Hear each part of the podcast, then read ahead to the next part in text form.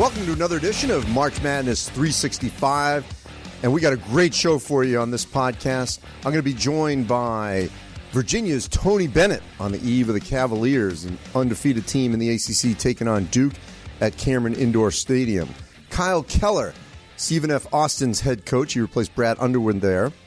Billy Kennedy, the Texas A&M head coach. Joel Berry from the defending national champion North Carolina Tar Heels. He played in back-to-back national championship games, losing the one at the buzzer to Villanova and then knocking off Gonzaga last season as the Tar Heels try to get back to a third straight national championship game. And Craig Thompson, the commissioner of the Mountain West Conference, back on the selection committee for a second go-round. That's all coming up here on March Madness 365.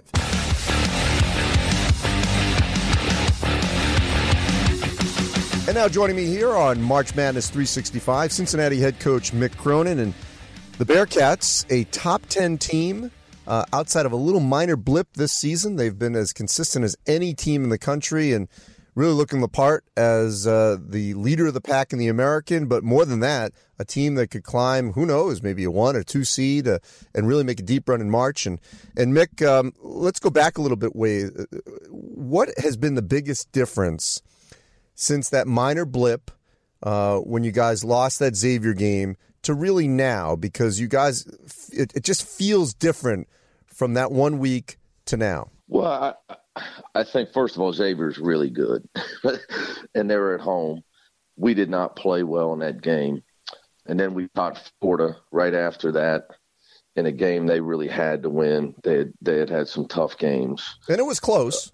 Yeah. In a game we could have easily won. We did not shoot the ball well. But I love to give the other team credit. You know, I don't like to sit there and say we should have won. Sure, because you always think that. But I think the key is, Andy, you got to develop your team and learn as you go. And for us, we needed to get our guards experience. Justin Jennifer and Broom instead of Troy Copain at the point. Jaron Cumberland starting at the 2 as a sophomore. Instead of just a bit player off the bench, and Jacob Evans in a starring role as our biggest guard. So those guys needed big game experience. And then I think going to UCLA and winning in a dominating fashion gave the team a lot of confidence.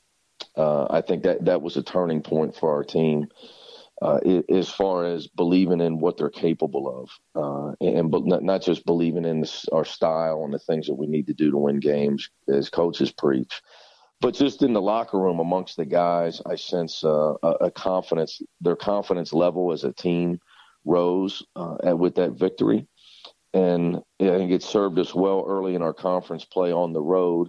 Because, as you watch college basketball, the road is brutal. There's so many ranked teams lose to unranked teams on the road. But early on here, we've been able to weather the storm and show enough poise to get victories. It just also looks like you've got a team this year that doesn't have trouble scoring, that you've got sort of a diversity of scores, maybe more so than you've had in the past. I mean, how would you assess sort of the options you have offensively as compared to previous years? Yeah, I mean, and I think that's a popular narrative with our team, but might have been fair in a couple of years where we were limited offensively. We had Sean Kilpatrick and Pray for Rain on offense 1 year, but last year the numbers would tell you we scored more points last season, and we've had some potent offensive teams, but this year. We're a devastating team on the defensive end so far. We're second in the nation in defensive efficiency, second in the nation in points allowed. And that's with a team that we press. So usually when you press every made basket in some shape or form, and you're a pressure team, you're not going to be second in the nation in fewest points allowed. We give up under 37% from the field, force a lot of turnovers, and we do it without fouling. We've shot, I believe, we've made more free throws than our opponents have shot. So defensively, we've been a pretty suffocating group outside of the Xavier game, and that's what served us. But I do agree with you that we have some answers because on the offensive end, because you have Kyle Washington and Gary Clark that can get you baskets one-on-one in the low post, you don't have to run plays for them, and they can get you baskets. And if they get single covered, they score at a high rate. So Wichita ends up losing at home to SMU. They lost at Houston. And, you know, I'm not surprised that it's tougher than the Valley. I mean, that's just a given. Sure. And I'm not saying that they, you know, should have come into the American and ripped off and been unscathed before they ended up facing you, you know, in February. But what have you learned in the last couple of years about the depth of this conference that Wichita State certainly enhances, but at the same time, you know, it clearly shows how much of a stronger league this is than you know, a league like the Valley or other leagues around the country? Well, I think look, there's seven leagues. You got the Power Five, you got the Big East and the American, and because we gave the name to the Big East, they actually bought it from us. That, you know, when the Catholic League split and went on their own, and we end up with a new name, developing a new identity, and you know, people don't have traditional respect for your league. And that's, you know, I'm not crying. It just is what it is. I would say this: SMU's been really, really good. Cincinnati's been in the tournament every year. Ask Memphis and Connecticut how good the league is. You know, when you have teams like that struggling to be near the top, it tells you the depth of the league. But I would say the team this year, in my opinion, Andy, is Houston. I think Houston's really good. People got off their bandwagon when they lost at Wichita State in the manner that they lost, but I think that can happen to anybody that goes in there on the wrong day, as you know. And they turned it around 2 weeks later against Wichita State and showed you how good they are. They have a veteran coach, Kelvin Sampson, and they have a multitude of scorers. They are not a one-man band. They got guys 1 through 10 that can play. And they had a blip at Tulane with a terrible travel situation. I watch them play, and I lose sleep over how we're going to be able to play defense against Houston. I think they're an NCAA tournament team, no doubt. They blew out Arkansas. I mean, it just completely blew them off the map. And I think they're a really, really good basketball team, top 30 in the country, in my opinion. So, you know, every league is deep. You know, everybody talks about their own league. I would just say, you know, conference play is rough, and there's 7 real high major basketball leagues in our country. Mick, you know, Houston's having to do what you guys are doing, and Northwestern, they're playing at Texas Southern. Northwestern's playing at Allstate Arena, and I've seen it. You know, Chris Collins it's not the reason they've struggled, but I do think it's a factor. Well, it's not helping them. It's not helping. And also, it's not easy to get to. It's out by O'Hare. Sure. There's a lot of traffic. What kind of effect has it had on you guys having to play at Northern Kentucky as your new building is getting refurbished? Well, I'm going to tell you something. I think it's helping us on the road. I think it's helping us. Hopefully it helps us in the NCAA tournament, because we haven't enjoyed playing on campus all year. We haven't been warm and fuzzy with our normal student section. Now, our games are well attended over in Northern Kentucky, and we have a lot of loyal fans that show up, but our students aren't the same. We have 1 student section, not 2, on each baseline, and it obviously they have to take buses to get there and what have you, and traffic's not great. It's not the same. It's definitely not the same. So, you know, you don't have that to rely on, and, you know, you have to focus on your play and your own, create your own energy. And I think, you know, what tough things that aren't easy, they make you better. So you just got to be able to weather it, because you need those victories. And, you know, right now we're riding the longest home winning streak in the country. And I think a lot of it's just is based off of the toughness of the guys in our locker room. And that's just what we focus on. So I think, you know, with us, if we can weather the storm and win them all at home this year, it'd be great.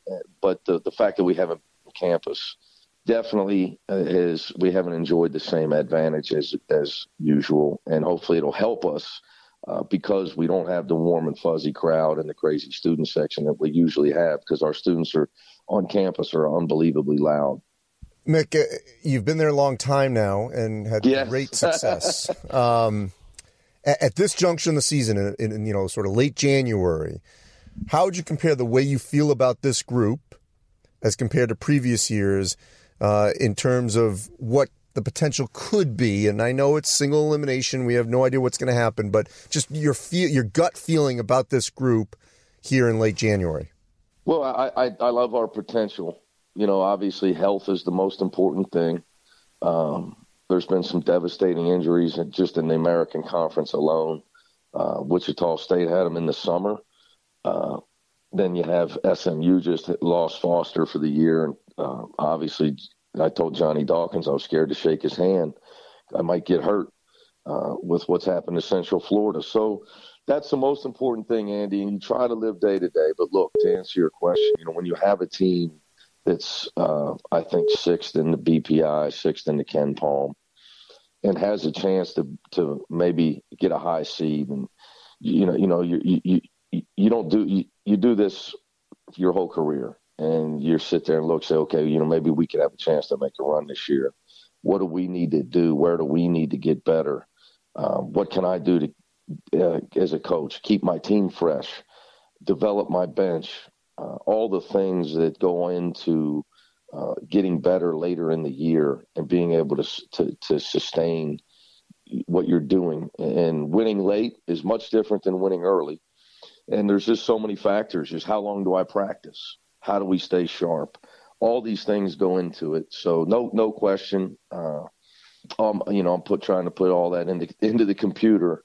And you try to keep your guys motivated and try to keep developing your team. But I will tell you, I think the key for us, we have four guys that average double figures, is the next six guys making sure that they're improving, making sure their confidence is there and that they know how important they are to our team and maintaining our style and understanding why we win and keeping my guys focused on that, because outside noise is the hardest part of our job nowadays with social media and just text messaging, and everybody has all the answers for your players, and you have to re-recruit your guys into what's important every day that you come together as a group at practice, because other people are tell them everything else about their points per game, their shots, individual things that are bad advice individually. And then you got to continue to re-recruit your team every day. But, you know, it's a long answer, but it all goes into the computer. But no doubt, we have a chance to maybe have a special run this year. We just got to stay focused. But health is the most important thing, I'll tell you that. And before we let you go, Mick, speaking of health, you had one of the scariest things that could happen to anyone outside of getting like a cancer diagnosis or, you know, or heart attack or something like that. I mean, you had a potential, you know, life-altering situation with your brain and the veins up there. Arterial dissection. Look that one up. and thank God it was not an aneurysm. It didn't get to that point. You know, you had to take time off.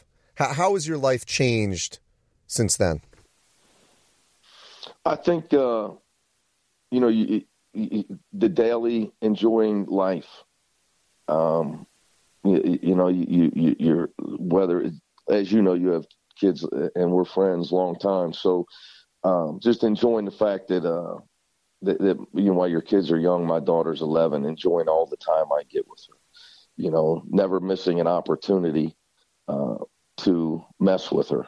And, you know, it's my job, you know, as you know, that's the job of a father, you know, every day on the way to school, how can I mess with her, whether it's sing her favorite song while it's on the radio just to irritate her and things like that, just to try to enjoy life and smell the coffee, so to speak, as much as possible, because what's it all for? You know, we work so hard. Both of us been career-driven guys for a long time, but what's it all for? You know, what are the wins for? What is hard work for if you're not going to enjoy it? And and realize that good health is not promised, but it's by far the most important thing for everyone. It's not promised, it's not guaranteed, and you got to try to enjoy all the ride of the whole thing. And like for me, my last year coaching Gary Clark and Kyle Washington, just great kids, tremendous kids, and enjoyed my last couple of months here with them as people, because they're just great guys to be around. So. Definitely just, you know, heightened awareness of things of that, driven coaches, younger, you don't even think about stuff like that. And where now it's, I watch Gary Clark shooting around at practice, and I think, man, I'm really lucky to have that guy. 5 years ago, that thought probably doesn't go through my head. Well, Mick, we appreciate it, and you guys are off to a sensational start, and I know only better things are happening here for the UC program. Appreciate it. Thank you. Man. Good to talk to you, Andy. And when we come back, I'll be joined by Virginia's Tony Bennett. And now joining us here on March Madness 365, Virginia head coach Tony Bennett, and the Cavaliers 8-0 in the ACC, 19-1 overall as they prepare for their game against Duke on Saturday, 1 o'clock Eastern time on CBS. It's the unbalanced scheduling. It's the only meeting during the regular season that they have against Duke, and they don't get Duke back in Charlottesville. Tony, I watched you guys early in the season in November, and you've gotten a lot better. I mean, you were good then. You're even better now. How would you describe this defensive effort that you guys are putting forth where Clemson only scores 36 points in your last game? Yeah, we played real well in the second half defensively, and Clemson was without their best player. So in all fairness to Brad, Brunell, and Clemson, they're still trying to figure it out because they were having a heck of a year, and it was kind of the perfect storm. We were on our game defensively, and they were having a hard time, handling the ball. But that doesn't take away the effort, and I do think we've improved, Andy, since you saw us. I think it was in Brooklyn against Vanderbilt and Rhode Island. We've gotten a little more depth from one of our guys. DeAndre Hunter has come into the equation and helped us, offensively and defensively. And it just seems like our guys, you just, as the season progresses, you know what's going to have to be at a high level to be as good as you can. And I think our guys are understanding how good we have to be, really both ends of the floor, but defensively in particular.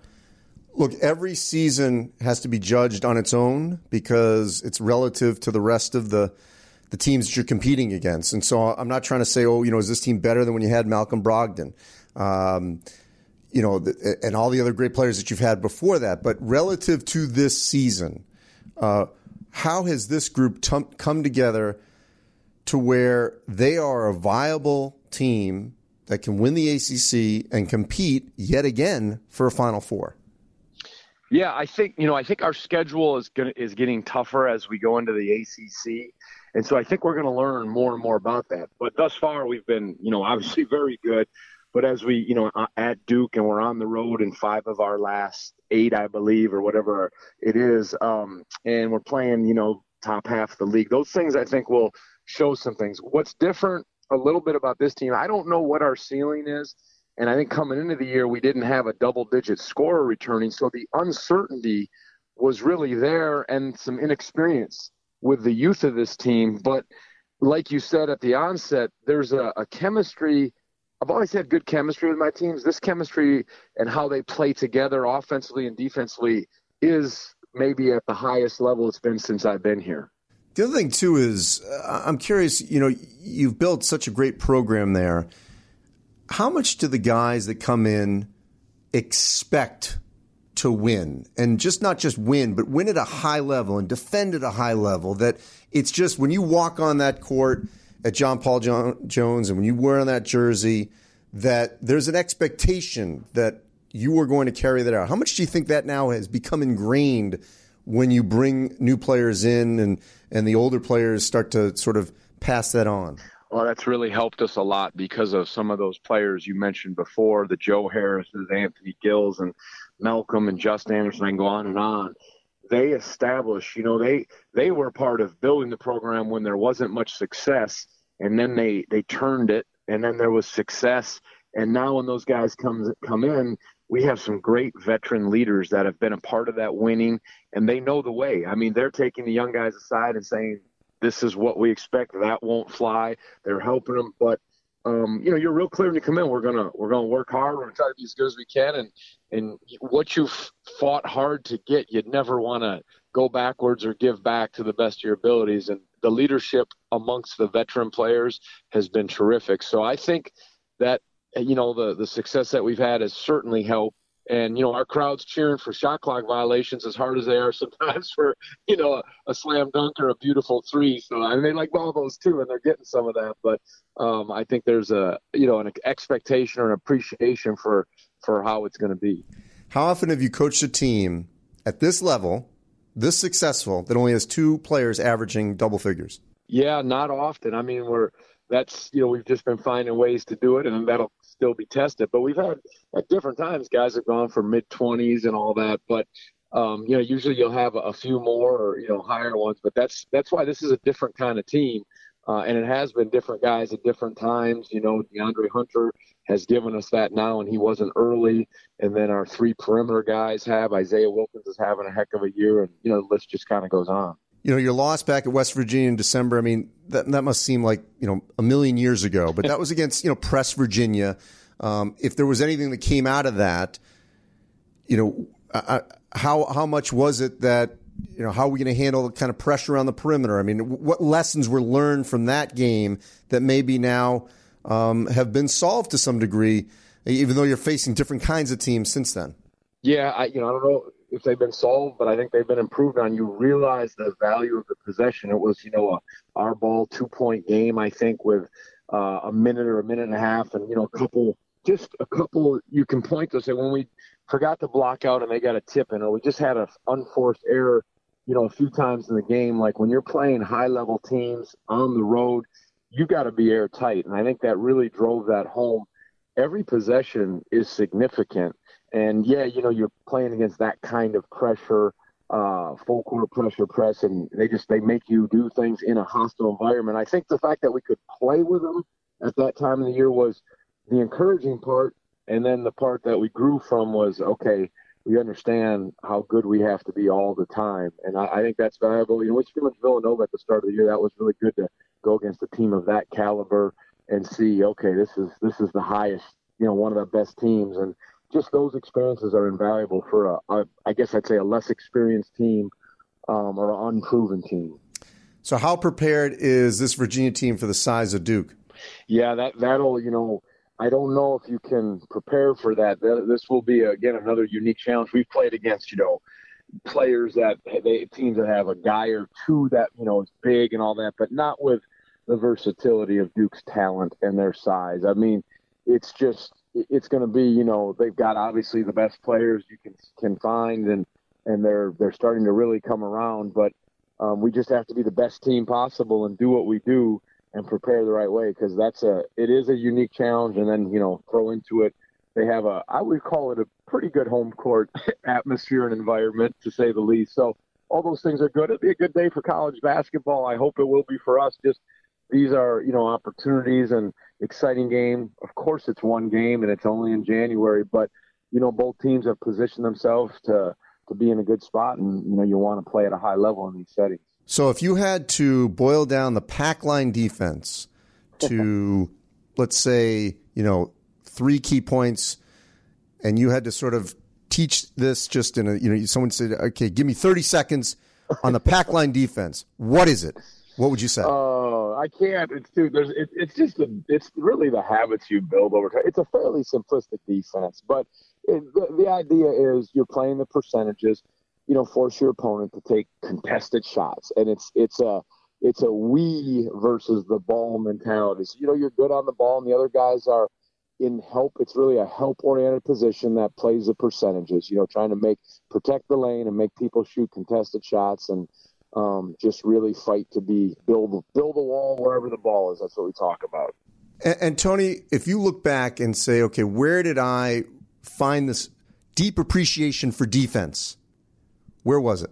Well, my training ground, which was absolutely invaluable, of course, was from my father. When we played to Green Bay, when I went to play for him there, we had the program wasn't real strong, so it was a rebuild. Then I watched my father take Wisconsin, and they hadn't been to the NCAA tournament but one time in 50 years, and they were at the bottom of the Big Ten. Then he did there, then he went to Washington State, and it was the bottom. I watched him with more of the have-nots or major rebuilding situations have to figure out a way to play that gave you a chance just to even be in a game. And as hard as it was, and the struggles and the losses that occurred, it was absolutely invaluable for me to see, this is you learn first what you can do to have a chance.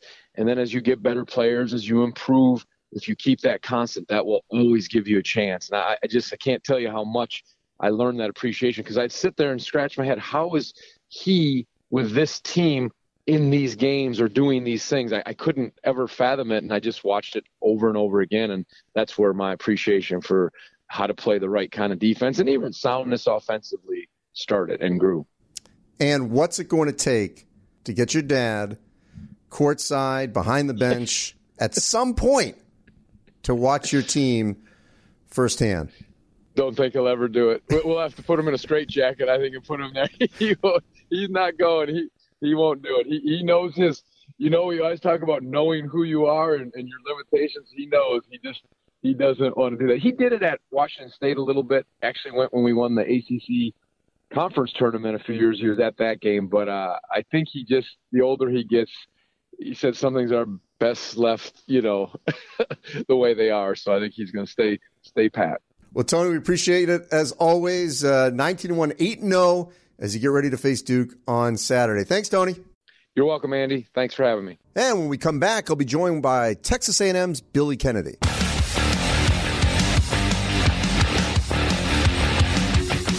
And now joining us here on March Madness 365, Texas A&M head coach Billy Kennedy. And the Aggies certainly have had an interesting season, to say the least. Billy, let's first talk big picture. This is a team that I think had high expectations. It still can be met. But if you were to put your finger on what has gone sideways to where you're not, at least in the standings, where you want to be, what is it? I think the injuries and the inconsistent guard play, I would say, has been the two biggest keys. Guys having to play different roles at different times of the year. And just not getting good guard play and league play at this point. And part of it is we've had Gilder miss games and Dwayne Wilson miss games. Even Hogue missed 2 league games. So that's been a big part of it. Some of that was injuries, some were suspensions. How much did you have to sort of come to terms that it may take a while for this team to be complete to where, it may not even, I don't know if it will happen, but that it may not even happen till later this month? Yeah, I mean, I knew it was the early success was somewhat a surprise to me that we did so well early, because we won with a new point guard and Dwayne Wilson, and we won not having J.J. Caldwell in the beginning, and then we picked him up, and then we didn't know Admon Gilder tore his meniscus and missed a few weeks. So I was really, I think the big start and the early start in these rankings up to number 5 in the country was probably a little premature of where we actually were as a team and with the adversity we had coming after that. I mean, because overall in the non-conference, you had a great non-conference. You went 11-1. The only loss was to Arizona and Phoenix. Right. Your last actually non-conference game is against a Buffalo team that, could end up winning the MAC. So, I mean, there were some good games that were mixed in there. And then the suspensions hit, and you've got to start at Alabama. How much of a sort of shock to the system was that you had all this momentum that was immediately sort of halted? Well, obviously it was a big shock. That not having Hogue after he was playing so well against Florida and Alabama was big, but more importantly, not having Gilder when he tore his meniscus against Savannah State, and not having him for a number of games, and then losing Dwayne Wilson. I mean, and then you got freshmen starting one game and then not playing much the next when the guys come back. And as coaches, sometimes we assume once we get them back, everything's going to be okay. Well, your team's changed at that time too, and so now we're in the process of trying to identify everybody's role all over again.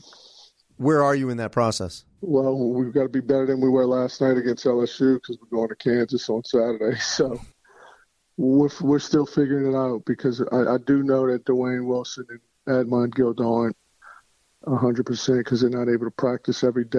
And when you can't practice, you can't get better as a team. And so we're going to have to lean more on the young guys who have given us some good minutes, but putting them in situations that they haven't necessarily been prepared for in the preseason, when they were just guys coming off the bench spelling guys for 5 to 10 minutes a game.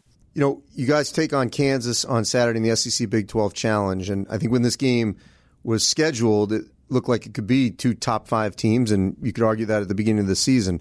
What does this game mean, though, to you? You know, overall, Texas A&M, it's a former conference rival. You know, when you just take a step back about A&M playing Kansas. Well, anytime you're playing Kansas on a national spotlight like we are, it's good for your program. Nah, it's really good when you win. But Kansas has got so much tradition and so much success.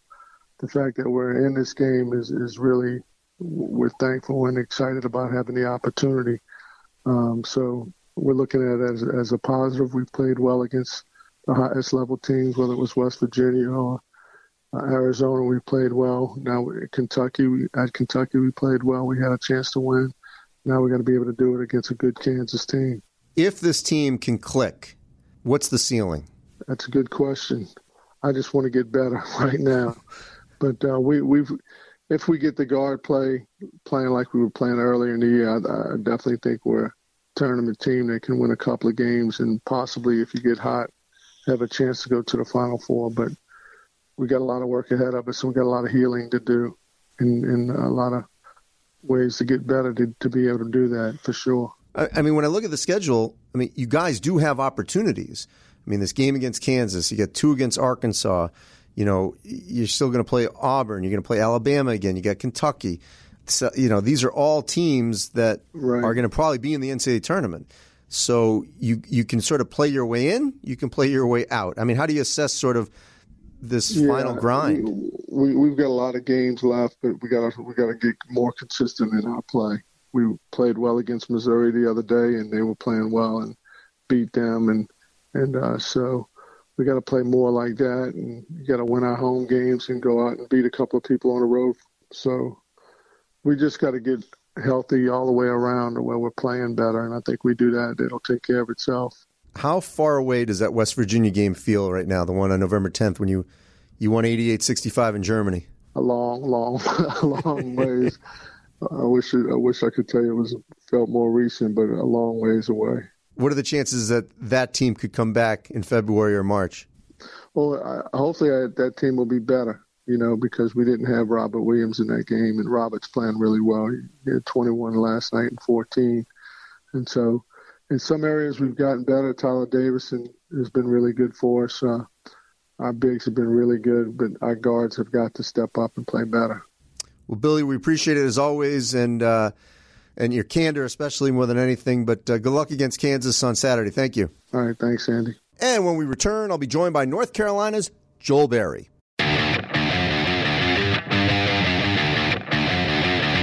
Now joining us here on March Madness 365, North Carolina's Joel Berry. And the Tar Heels are once again a contender to get deep into the NCAA tournament and, of course, compete for an ACC regular season title. And Joel, you know, I was just thinking as I was preparing to talk to you that your career at UNC, if things go the way it should, which is have another successful latter part of the season and into the NCAA tournament, you know, could go down as one of the most successful we've seen in years at a historic, iconic program. Have you had a chance to sort of just pause and think about, you know, what your career has been like in terms of the overall success of this program? You know, honestly, that was one of the reasons why that I came back. And, you know, a lot of people win national championships and, you know, they go on and start another life on the professional level, and never really get a chance to sit back and think about, you know, what you've done and accomplished the past year and, you know, the years before. And so there's been times where, you know, I just took a step back and, you know, just thought about, you know, the times where it was hard for me to even 5 minutes on the court, and now, you know, winning the national championship, you know, is something that is special, and I think about it all the time. But, you know, it's hard to think about it during the season when you have games after games and you're just always busy. But it's one of the reasons why I did want to come back was to make sure that, you know, I enjoy the process and get a chance to really understand, you know, what I just accomplished and what I've went through. And a lot of times we don't get a chance to do that. So that's something that I wanted to be able to enjoy. Yeah, it's really remarkable what transpired last year. I mean, you guys are obviously right there to win a national championship. The year before, buzzer beater by Chris Jenkins, your shot, Marcus Page's shot before that to look like you guys are going to win. And then you lose to Chris Jenkins, and then the core of the team comes back, and you actually win the national championship in a late game against Gonzaga. I mean, that almost never happens. And now you've got another team that has the pieces potentially to get there again. What do you think has been the recipe for this core group's success at North Carolina? Are you talking about this year or?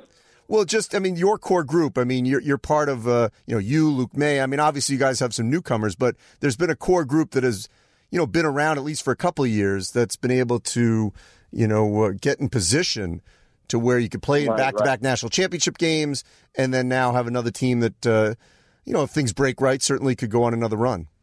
Yes, sir. I think it's always good to have a good core guys that understand what it takes to be able to get to that point. Because you can have guys that, win it and, they're in their senior years and they move on and you really have to start the program over again, and guys don't really understand what it takes to get to that point. So with having me, Luke, Kenny, Theo coming back, guys who were even a part of the championship that we game that we lost, it's good to have guys like that on your team because you understand what the coaches want and what it takes from the team throughout the season to be able to get back to that point. And, throughout the season you have your ups and your downs.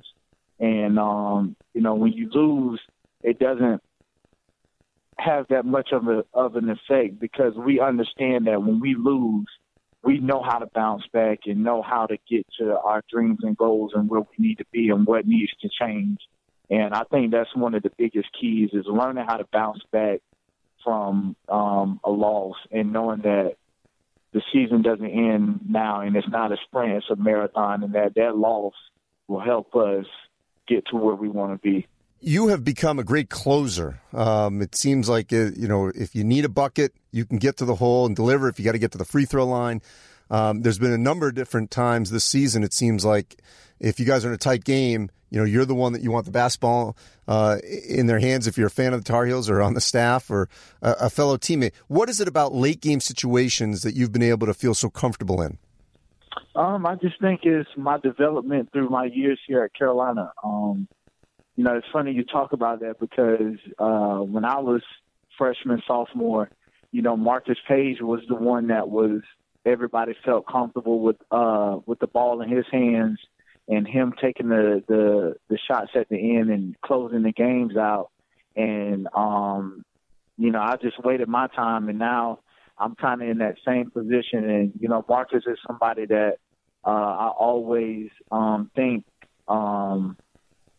when it comes down to my development through this program, because he was a leader and he was a point guard, and I'm in the same position. And so it's just about, having that confidence throughout the years and knowing that, and the coaches having confidence in you as well and your teammates. And so it's a mixture of just having good leadership from an older guy that was in the same position and just my development and my grit and, my toughness to be able to, in those moments, either, close out a game or make a big-time shot. And it's also just being able to live with, if I don't hit those shots, being able to, get the criticism from people from the outside. And not a lot of people can want to be in that position, but I don't mind it because that's just the kind of person I am, and I would do whatever it takes to help this team win. In 2 weeks, you've got the first of two annual games against Duke. What's that rivalry meant to you? That rivalry is great. It's something that you can't put into words and that you have to feel it, but it's a great rivalry, and I'm so blessed to be a part of it. And, one of my former high school teammates on the AAU level, Grayson, is on that team, and, that makes it a little bit more special, but just a the rivalry is great, and not only from us but also how the fans go at it. It's just an awesome feeling leading up to that game. And one last thing, Joel, I'd be remiss if I didn't mention Virginia. I mean, during your time at North Carolina, they've been right there with you guys, and Duke, of course. You know, they obviously beat you guys in Charlottesville, able to really sort of stifle you guys defensively. What is it about going against Virginia in the last couple of years that at times makes it so difficult to score? Right. I just think they're coached by a great coach. You know, they buy into his system and understand what he really wants, and they really gel together. And just on defense, you know, they don't necessarily try to put pressure on you, but if you get to a point where you're starting to, you know, trying to make a scoring play or a scoring cut, all five guys are moving towards the ball. All five guys are helping each other, and they're playing a 21 defense, which kind of, you know, it's hard to drive the ball. And so they just do a great job of doing what they're supposed to do every moment of the game. And, you know, it's when you make a mistake, you know, in a game like us or a team like us where we get so many possessions, you know, there can be turnovers because we're going to get a lot of possessions. But with them, when you have a lot of turnovers, there's not a lot of possession. And they really take advantage of, you know, the turnovers that you have because they go down and they almost use the whole shot clock. So that's what makes them so great, and they just perfect what they're good at. Well, Joel, we appreciate you joining us here on March Madness 365. Thank you. Yes, sir. Thank you so much. Coming up on the podcast, Stephen F. Austin's Kyle Keller.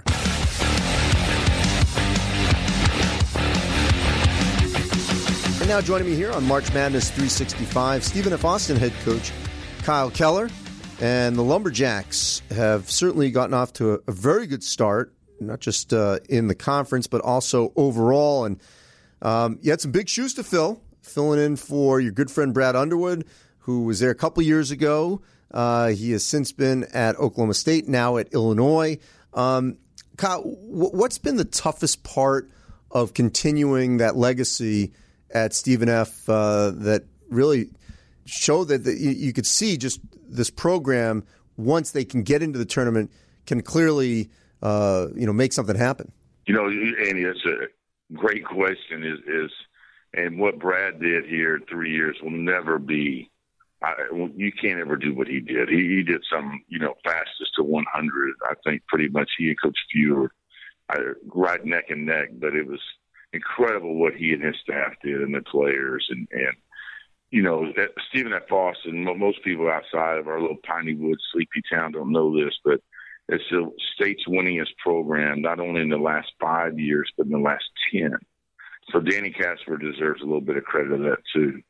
And, you know, it's just I really, you know, working for Eddie Sutton and working for Bill Self, I've taken a little bit of not only their defensive philosophy, but stolen from Brad, you know, talking, spending time with him and talking to him and watching his teams play. And I think that just be different on the defensive end. I think that allowed him to have success not only within this league, but to win NCAA tournament games.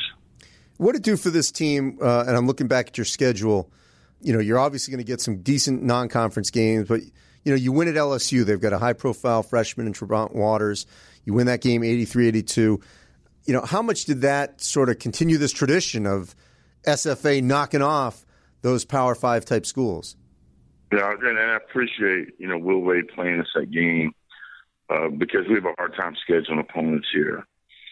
But, you know, that gave our team a lot of confidence. It's really our first breakthrough win since I've been here, beat somebody that was really at that level. So it gave our kids some belief in me that, hey, we can do something special again here. And it wasn't just the previous staff or something like that. So it was huge for us. And then we almost did it again the next game against Missouri. But really where it started for us was at Mississippi State. Because we led at halftime, but we didn't have total belief, and we didn't have surrender and trust in everything that was going on, because that was a game we could have won as well. How hard is it to maintain a program? Because you've been at the high level, at the level you're at right now. Yeah, you know, Andy, I tell everybody that asks me, you know, around town or whatever, you know, I have zero ambitions to ever try to do what Brad has done or what – I mean, they won 24 conference championships in about 90 years of playing basketball at Stephen F. Austin. So winning here is not necessarily new. But I have no ambitions to be the all-time winningest coach or all these kind of things here. But the one thing that I want to do here at Stephen F. Austin is coach the best team that's ever played here. And to me, what that entails, may not win the most regular season games or whatever, but win the most games in the NCAA tournament. And, you know, I like our team now. And then that's where we're trying to, you know, keep improving every day, collect maybe more talent, recruit the state better because there's so many good players in our own state, and just interject some of that thoughts and into that, because I've been fortunate after coaching so many great games and deep in the NCAA tournament, and hopefully give some wisdom as we move along there. You know, Kyle, it's coming up on the anniversary, the one that I know just absolutely just rips your heart out. 2001, the plane crash at Oklahoma State that claimed 10 lives that continue to be remembered forever, not just in Stillwater, but all throughout college basketball and, you know, the Midwest, the Southwest. This is not, you know, an anniversary to celebrate. It's one to mourn. When you come upon January 27th each year since 2001, how do you handle the emotions that I'm sure continue to swirl every time this day comes through? You know, I had a great conversation with the former assistant coach here, Stephen F. Austin, who's now leading my alma mater at Oklahoma State, Mike Boynton. You know, the previous week leading up to their game, the Remember the 10 game in Stillwater, where they played fantastic, and they were fortunate enough to beat Oklahoma. And you know, in the conversation that I had with him, I said, I don't know anything, but I know those 10 families. And unfortunately for me, one of those 10 families is mine. And those 10 families, well, they want one thing.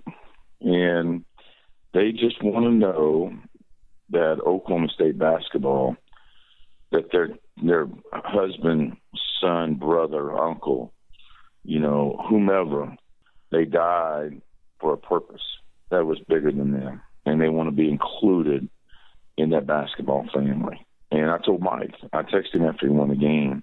I said, you had 10 angels willing you through the end of that game into overtime. And he said, absolutely. They helped us. And I wear a lapel pin on my jacket every time I go out in a game, whatever function, like Coach Sutton has, and he does. You know, with a 10 with an orange ribbon through it. And I believe that those 10 guys, they help me all the time. We've got a home game this Saturday, and it should be standing room only. We play on one of our arch rivals, same Houston State. There'll be 7,500, 8,000 people in our arena.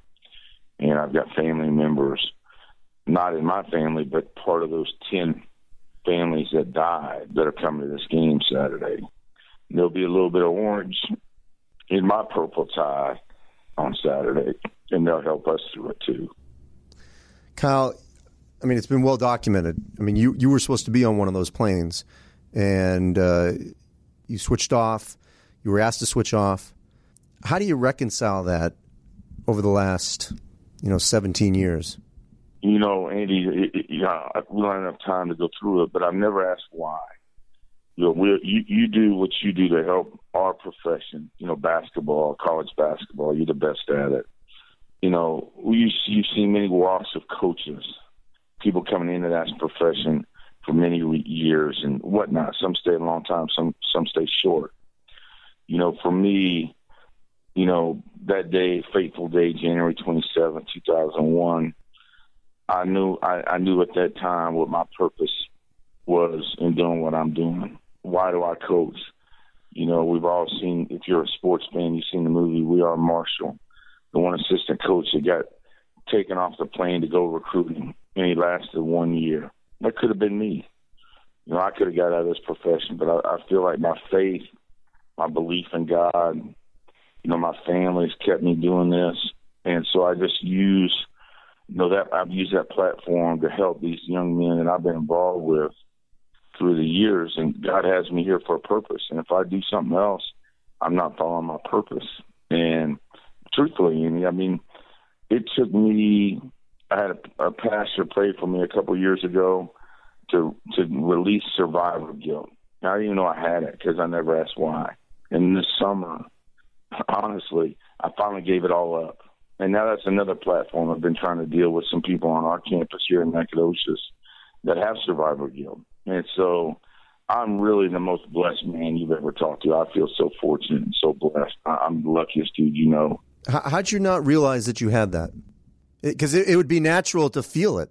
I guess I never asked why. I just thought, you know, this is God's got a plan for us, and we just move on. We move on. And I got called down at the church. We attended a big church in College Station when I worked for Coach Kennedy, and our pastor called me down, and my wife and I started praying. He said, I want to release these. The pastor did it. I couldn't. I'm a big crier. I'm a big emotional guy. I started crying on the phone with you here today. And he said, I want to release these feelings you have inside of us. We didn't have a game that day. I didn't know why he's calling us down. And I'm thinking, why is he calling me down here? We're not playing. It's out of season. It was in the summer. I'm thinking, why is he calling me down here? And I was saying, you know, we're not playing Texas or LSU or something. There's no rivalry game. You know, I'd be all for that. But, you know, and he said, I want to pray will you release these guilt feelings you have. And I didn't even know I had them. But once he did, I started really searching my soul, and I did have them. And because when I lived in Stillwater, my aunt and uncle were close to me. I could go see them, and it was great. We had a great relationship with them, my cousins, and all of them, because I lived in Edmond just down the road. But then when I started moving around, moving to Lawrence, moving to College Station, here and that, I'd see them and talk to them some. But I always wondered when I walk away, what do they really think about me? What does my uncle really think about me? Because they lost their only son, their only namesake. We called him Goody. He never made a beat. I mean, he was perfect. And he would have played for me anywhere. He's the only person in his family that went to Oklahoma State. Everybody in his family went to Oklahoma. He would have gone anywhere. And you know that rivalry. Mm-hmm.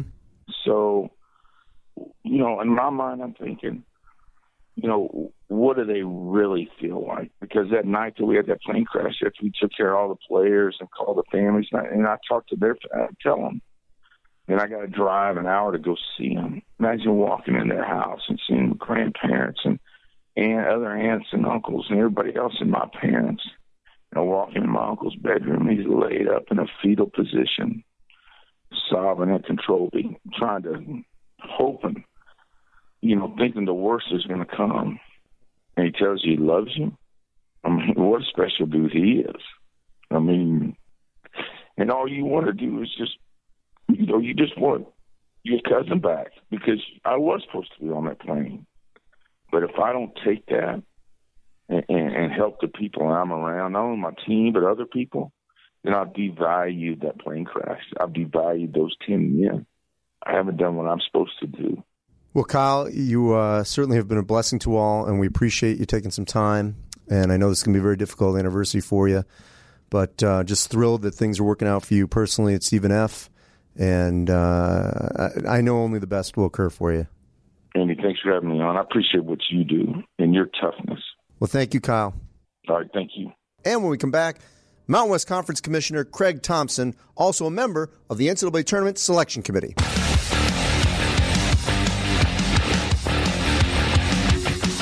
And now joining me here on March Madness 365, Craig Thompson. He is the commissioner of the Mountain West Conference, longtime commissioner, and now his second tour on the Men's Basketball Selection Committee. Before we get to that, I want you to put your commissioner's hat on for a second here, if you could, Craig, because a very bizarre occurrence happened over the weekend where, because of the government shutdown, Air Force couldn't play Fresno State, and yet Army and Navy could play. Yet Air Force couldn't, and I think some people don't comprehend why that is. I mean, if you could just, from a commissioner's standpoint, what transpired, and then, you know, what has to happen to actually make up a game like that in the middle of the conference season? Sure. Well, you know, I might be one of those that don't fully understand it, Andy, but from my understanding, the Navy has had a private athletic association for well over a century, since the 1890s. Army has had something similar in play for about a half a century or longer. Air Force has a similar process with private funding, but it's only 3 or 4 years old. And so it was the funding mechanism and what's provided by the government and what's not allowed by the government, public employees, that caught Air Force up.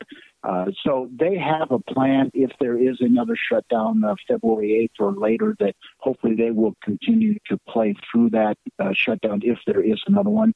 And as far as remaking, we were actually announcing this afternoon a date for both the men's and women's game, women at Fresno State, Fresno State men at Air Force, that we'll be able to reschedule those games. We're very fortunate, and it's going to put no burden on both teams, because they're all four teams, because some of them are going to play three games in a week. Yeah, it's sort of the collateral damage of something like that people don't clearly think of when something like this occurs. All right, so let's put our committee hat on. When you agreed, and Paul Krebs, the New Mexico AD, when he was no longer the athletic director, he couldn't serve on the committee. You stepped in. Why'd you want to get back on? Well, for several reasons. For the good of college basketball, hopefully, I feel like a dinosaur bringing back processes that were done in the late 90s and 2000. But, it's still the same end game. You're picking the best 36 at-large teams. But, boy, the process is 180 degrees different almost. But, to bring some things back into the game and from a personal standpoint, to help the Mountain West Conference, we better understand scheduling and non-conference scheduling and the nuances to position our teams as at-large. But, it's very similar to the CFP. The basketball committee hangs their hat on the door, and we don't represent, per se, the Mountain West. We represent 350-plus Division I basketball programs. How has the process changed since you were the chair? Well, it's funny. The very first meeting I attended, I brought a picture of ESPN, the magazine's inaugural issue, July 1999. And the funniest thing about it, there was one electronic device on the table, Andy, and it was pager. Does anybody even remember pager? No. No laptops, no cell phones, no iPads. Now each committee member has as many as four screens in front of them and all the comparative data. I remember, and when I tell these stories to the current staff and committee members, they laugh and they think I'm making them up, but Velcro boards. And we would have colored sheets of paper. They would start out each morning saying, get rid of the blue sheet and replace it with the goldenrod sheet. Everything was printed. We must have killed a couple of rainforests. But, again, the process was completely different. Same outcome, picking the best at-large teams. When you look at the landscape this season, we've had a couple of elite teams. Everyone's lost. There's no undefeated team. How would you assess sort of the depth of teams that could be on those top four lines? Really challenging. I think that there's going to be probably 3 to 5, 6 teams that will be vying for those top four spots. Again, we're talking here in late January. A lot can transpire. But then, as you mentioned, seed lines 2, 3, and 4 are really going to be hard to differentiate.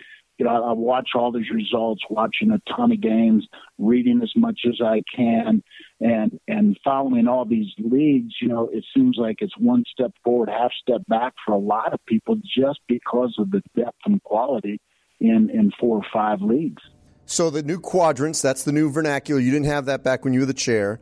It has sort of stretched out the quality wins to include road and neutral, and so hypothetically, if you were to beat, a team that's ranked 60th on the road, that's going to have as much value as beating a team 1 through 30 at home. Before you got on the committee, and this was talked about, what did you think about the potential to increase the weight and the value of road and neutral games? Well, that was always a huge point. I think it's been a factor. This is the 80th year of the NCAA College Basketball Championship, Division I. And you look at that, and road wins are always so very important. But I like this matrix because it does balance that out and it goes deeper. It's not easier. Well, it is. It's easier to win at home than it is on the road, period. And so if you go into that 60 and neutral court and deeper and 75 and 90s as compared to beating somebody in your home gymnasium, or 88% of home games are won by the home team. I think that is it's a great balancer, and it really gives you probably a more pronounced picture. The other thing that's completely different is literally 18, 19 years ago, there was the RPI. Now there's the Ken Palm and the KPI and the BPI and 5 or 6 different ranking formulas that balance different things and look at it different, but it just gives you a better perspective. How stressful is being the chair?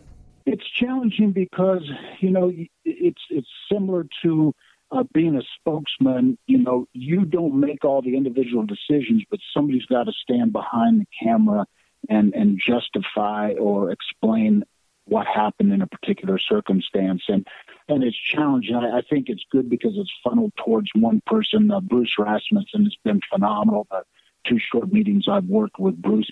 And I think that the challenge there is just trying to be everything for all 10 committee members and represent well, you know, what transpired over those 4 days in that room. I mean, I don't know. It seems like it could be more stressful now because, you know, I have this memory of you on the double box and, you know, kind of getting obviously cornered, if you will, on some of the selections when you were on air because you were just the face of it. And now you throw in Twitter and, you know, more Facebook and all this other stuff that's going to hit the chair if a school is upset that they're not in. And I just got to believe like that being the front facing of the committee now, especially if there's any kind of controversy, might be a little bit more stressful. I mean, how relieved are you that you didn't have to deal with all that years ago? Well, many times more magnified. That's a great point. You know, you mentioned all the social medias, but we didn't even talk about bracketologists. We didn't have that. That's right. You know, there was maybe one grouping out there or one or two people kind of say, I think Team X is going to be in or something.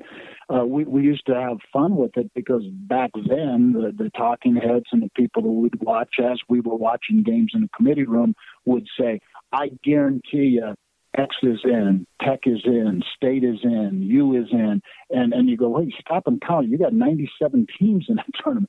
So, but now magnify that by about 100.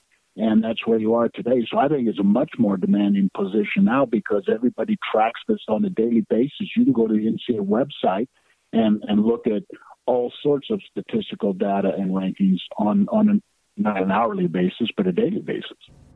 Well, Craig, we really appreciate it. And I know I'll get a chance to visit with you even more as we get closer to Selection Sunday. It's great to have you back on the committee.